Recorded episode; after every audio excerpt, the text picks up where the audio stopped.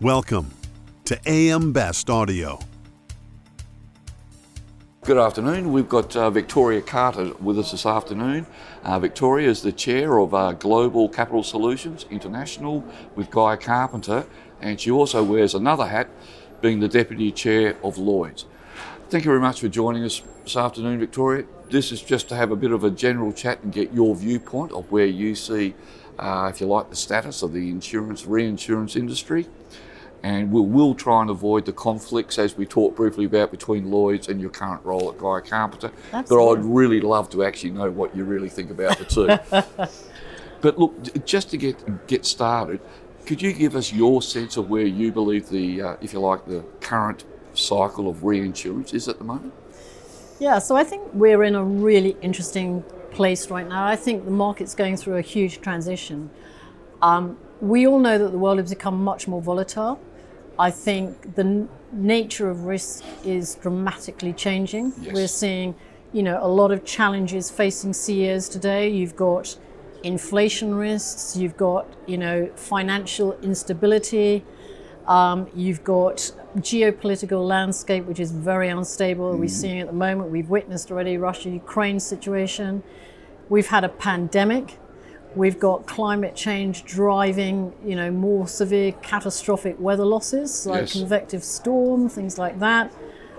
We've seen 44 billion of cat losses already in H1 2023, and that's a lot of challenges on top of new emerging risks such as cyber.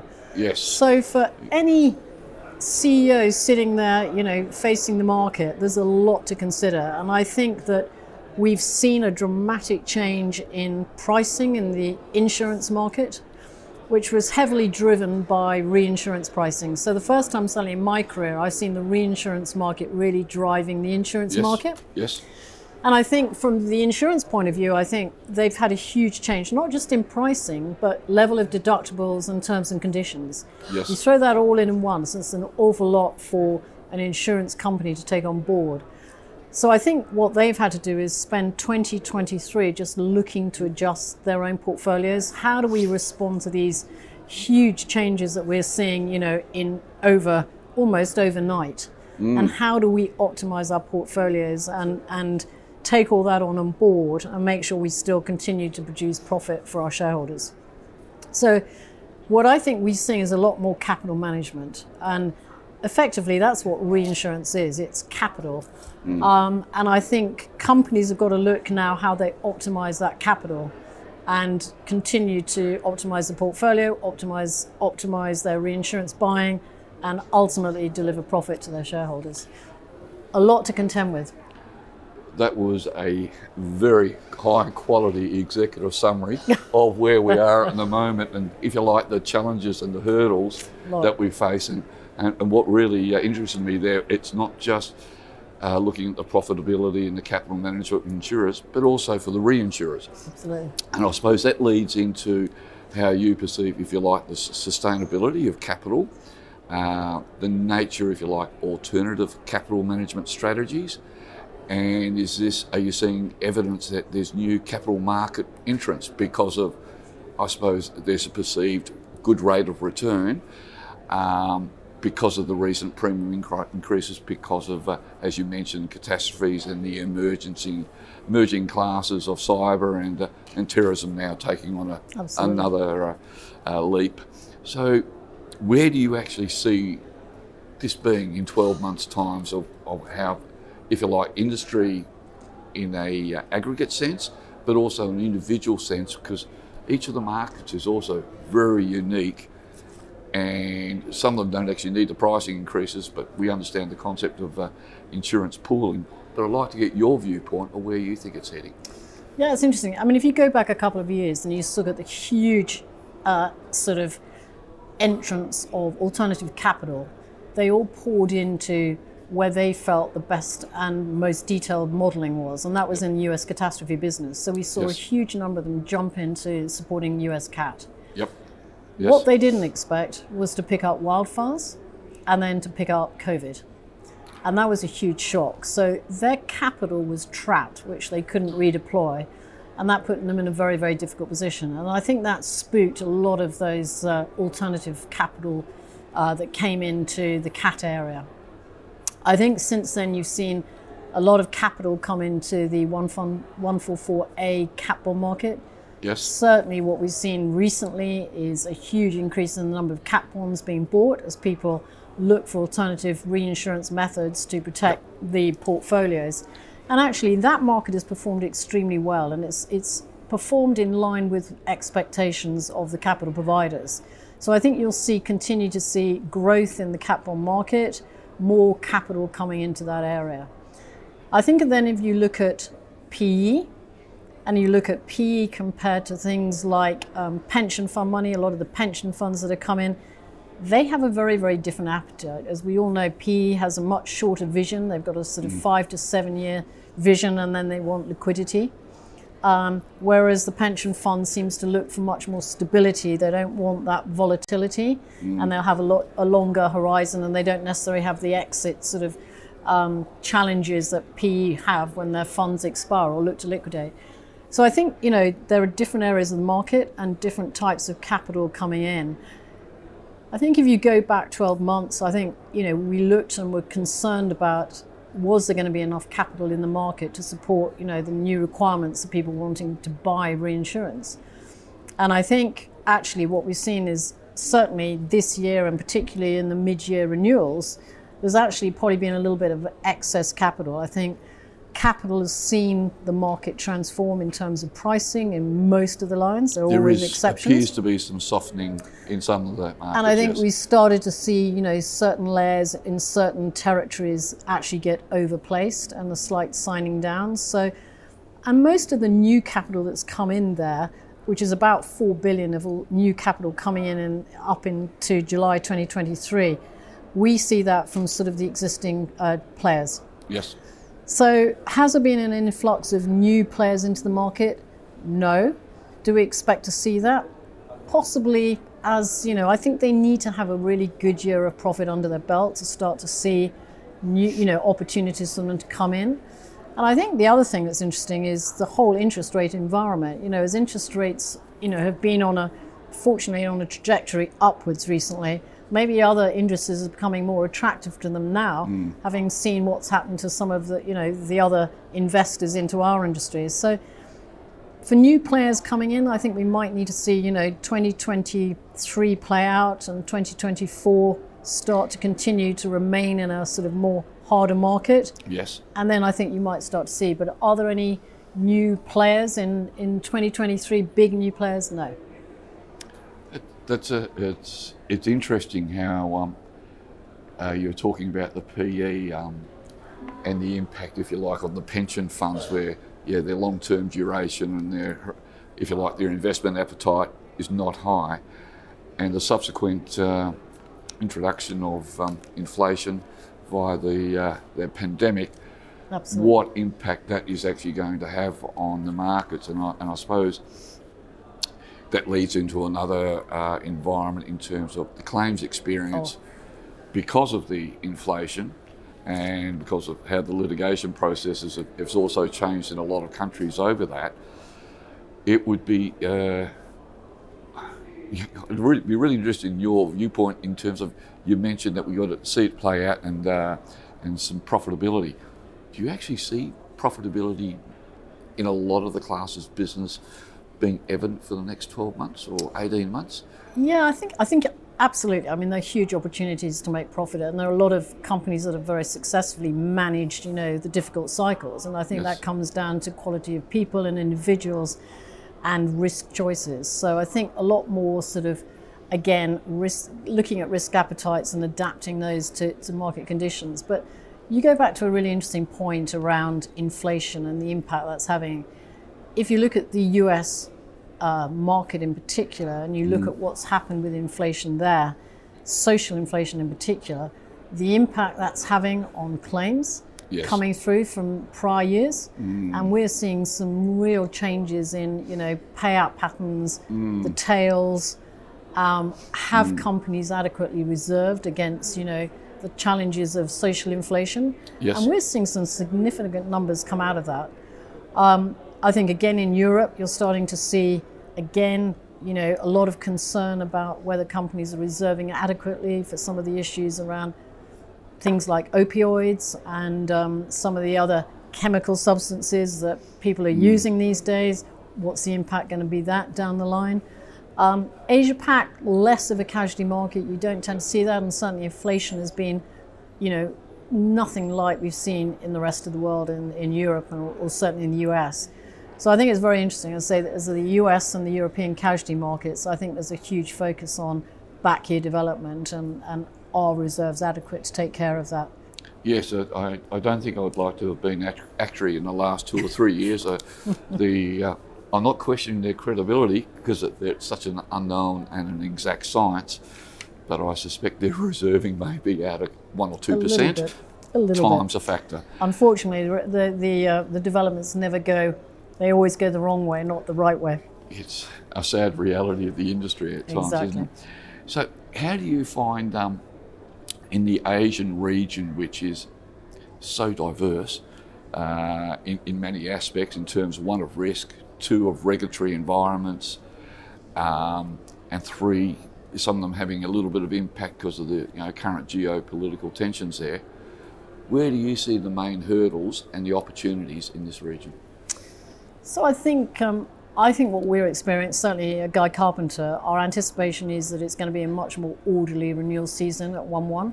Yes. And I know that some of the other, Asian territories have mid-year renewals, but we'd like to think it's a sort of much more steady than last year.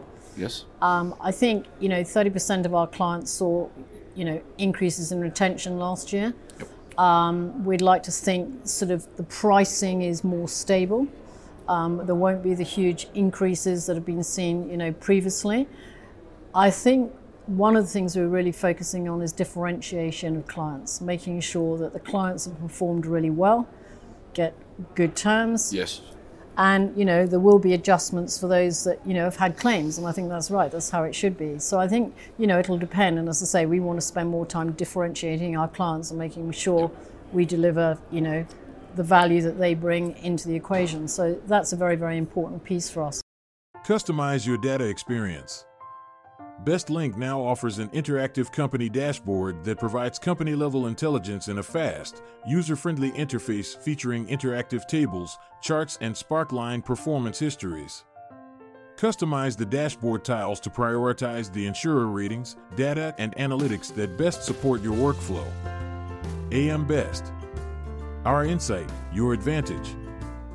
Is that also reflected then, if I could ask Victoria, with the increase in retentions, that organisations are now looking more closely at their internal risk management processes? Totally. And the overlay of governance, and the board's actually taking a more active role rather than just turning around and saying, it's outside our influence or outside our control.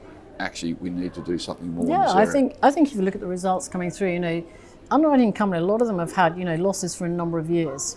And, how long can that be sustainable? How long will shareholders, sustain that? So I think there has to be a real focus now on the C-suite. CEOs have got to start looking at the portfolio. They've got to start looking at what's driving the capital. And it's all around cost of capital. Yes. Capital management is going to be a really important thing. And I think what we're starting to see is people looking to risk management, bringing much stricter, much more stringent risk management to their portfolios. They need to optimize their portfolios. What's driving the losses? Yep. How can we adjust those if we can't get price? Should we be writing that? I think how they buy reinsurance is going to be a really important piece of that puzzle as well. I see that the use of structured or alternative reinsurance structures are going to be, very much part of the future. Yes. I think people need to look at a lot of the losses because retentions have been increased, a lot of the losses that have come in are now sitting in with the retentions. Yes. So how do people manage that volatility?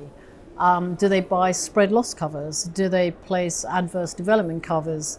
Do they look at portfolios of business and take an LPT and say, that's driving our capital requirements, let's take it out of the balance sheet and let's use those funds to grow in other areas. So I think there has to be a real reevaluation of portfolios to ensure that companies are able to provide value and profit to the shareholders. There's probably been And I can only talk about my own little local environment in Western Australia. And no, Victoria, I'm not referring to the Margaret River region, but the mining sector, there has been an increase in self-insurance because the retentions have gone up. They say, well, actually, let's self-insure and make sure that we improve our processes. So by default, the insurance and reinsurance industry have, if you like, assisted them grow at the management of their own their business. And I think there's also been a little bit, dare I say it, captives. So if you've got any view on captives? I was going to mention, absolutely, when you talk about self-retention, so in area we see huge opportunities and developments around the captive scene. Yes. Certainly, you know, Marsh have a huge captive management team. We've seen a lot of activity around that. If I put my Lloyd's hat on, Lloyd's are going to announce very shortly the first captive into the Lloyd's market, which will be a massive step forward. That is a major strategic change for Lloyd's. Major strategic Lloyd's, and it's an exciting development because I think, you know, people are starting to see Lloyd's as a tremendous platform for captives to be on. Why? Because you remove the fronting costs, you've got the oversight, you take that out, you bring that in, it makes it very, very attractive. The licenses, they've got the global licenses.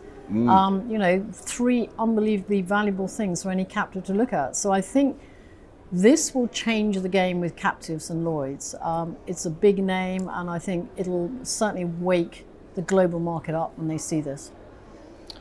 This is first here on AM Best, but no, that's really an interesting concept. It's as the way you shared that, it makes obvious sense, and it's almost like, why hasn't this happened before?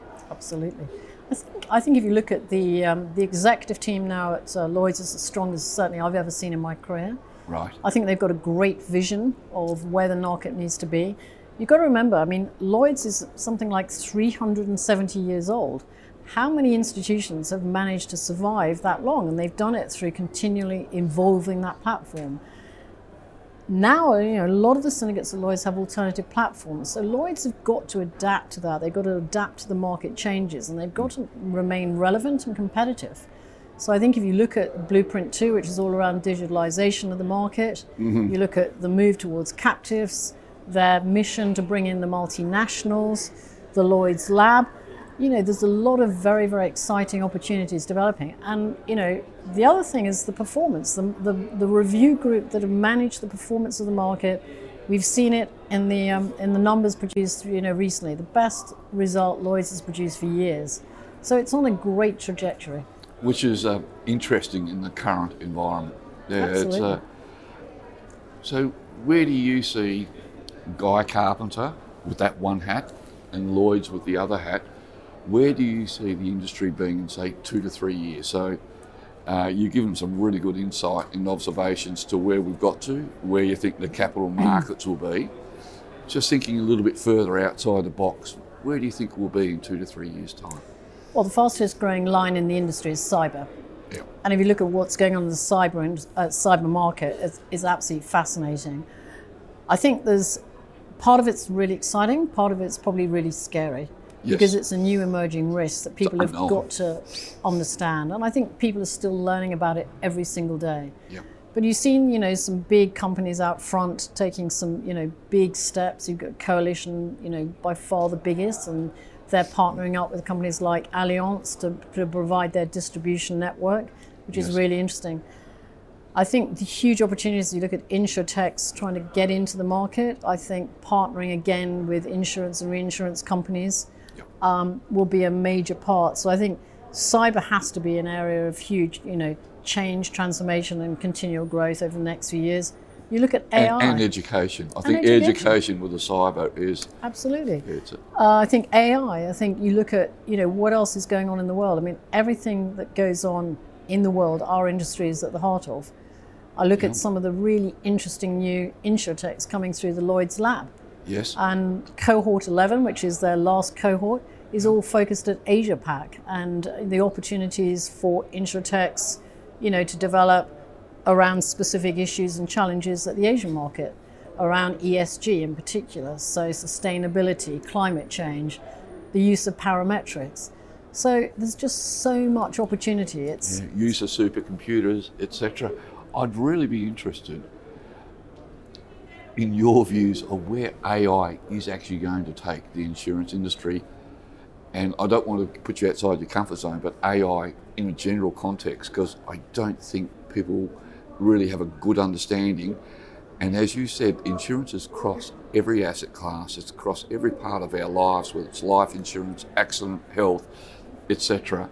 I'd be if you could provide, and I apologise for putting you on the spot. No, it's not. It's an exciting area. I'm fascinated by it. But I think if you look at what the industry's got to be better at is A, producing new products, because the world is changing. If you look at, you know, Generation Z, you know, they're very, very different mindset to my generation. Yes. And how fast the world's moved. So I think the opportunities of AI, I mean, if you look at prevention, so companies are looking a lot more about how do we prevent catastrophic events from happening before they happen and then trying to adapt afterwards. And certainly look at cybersecurity, that's an area.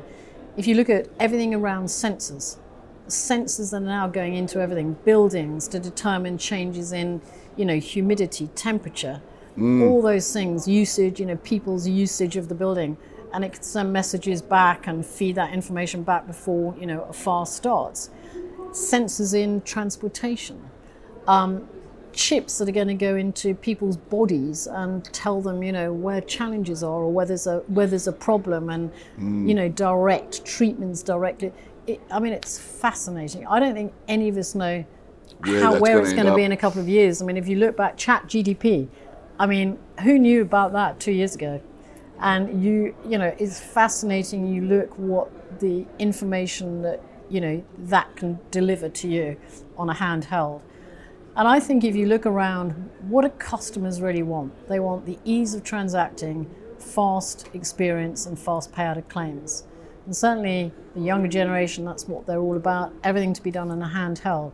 So I just see us moving so fast, and the challenge is how do you keep pace with it, and how do you develop products for the future? So AI has got to be a huge area of opportunity, but also a huge area of caution. Yes, I think all of us appreciate those words at the end there. It's like, caution. Let's make sure we manage the unknown at this point. Perfect. I've got to be honest with you, Victoria, I could talk for hours. We can share a lot of stories. A lot of stories, which aren't for publication, but your knowledge on every subject that we've raised. One, thank you for sharing all that knowledge with us. Absolute pleasure. Two, I'm learning rapidly lots of things as you go through all this, and I think having the opportunity to have a chat with you has been greatly appreciated. Is there any final words that you'd like to share as part of what we're trying to do today? Where would you like to see yourself in 2 years when you're turning 45 or 46? Where would you like to see yourself? If only. I'd like to see the industry embrace a lot more diverse talent. I think if you look at how fast the world's changing, and the capabilities and the tools and the intellectual capital we'll need to make sure that we as an industry are able to keep pace with the changes in the world. We need to bring in super smart young people in so many diverse areas, and we're not good at that as an industry. We tend to fish in the same pool and get the same fish. Yeah. So to me, I'd like to see the whole industry adapt all kinds of skill sets, because the more diverse you are, and I'm not necessarily talking about, you know, male and female, I'm talking about diversity of intellectual capability and capacity. Yes.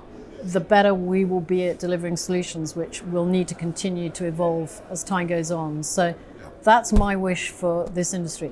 It's a phenomenal industry. I've spent 43 years in it. I've had the ride of my life. And if people have half as much fun as me, they're going to have a great ride. Again, thank you very much. It's been most enjoyable, learning and challenging. Wish you good luck. I'm hoping I get to do an interview with you again in 12 months' time at SIRC 24. Excellent. Thank you very much. Thank you so much for having me. Cheers. Real pleasure. Thank you.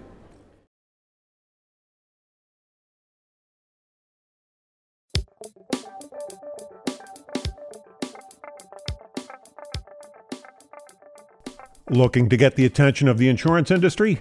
We have the platforms to do just that. Whether it be AM Best TV, AM Best Audio, Best Review Magazine, or Best Day, Find out more by contacting our Advertising Services Business Development team at 908-882-1706.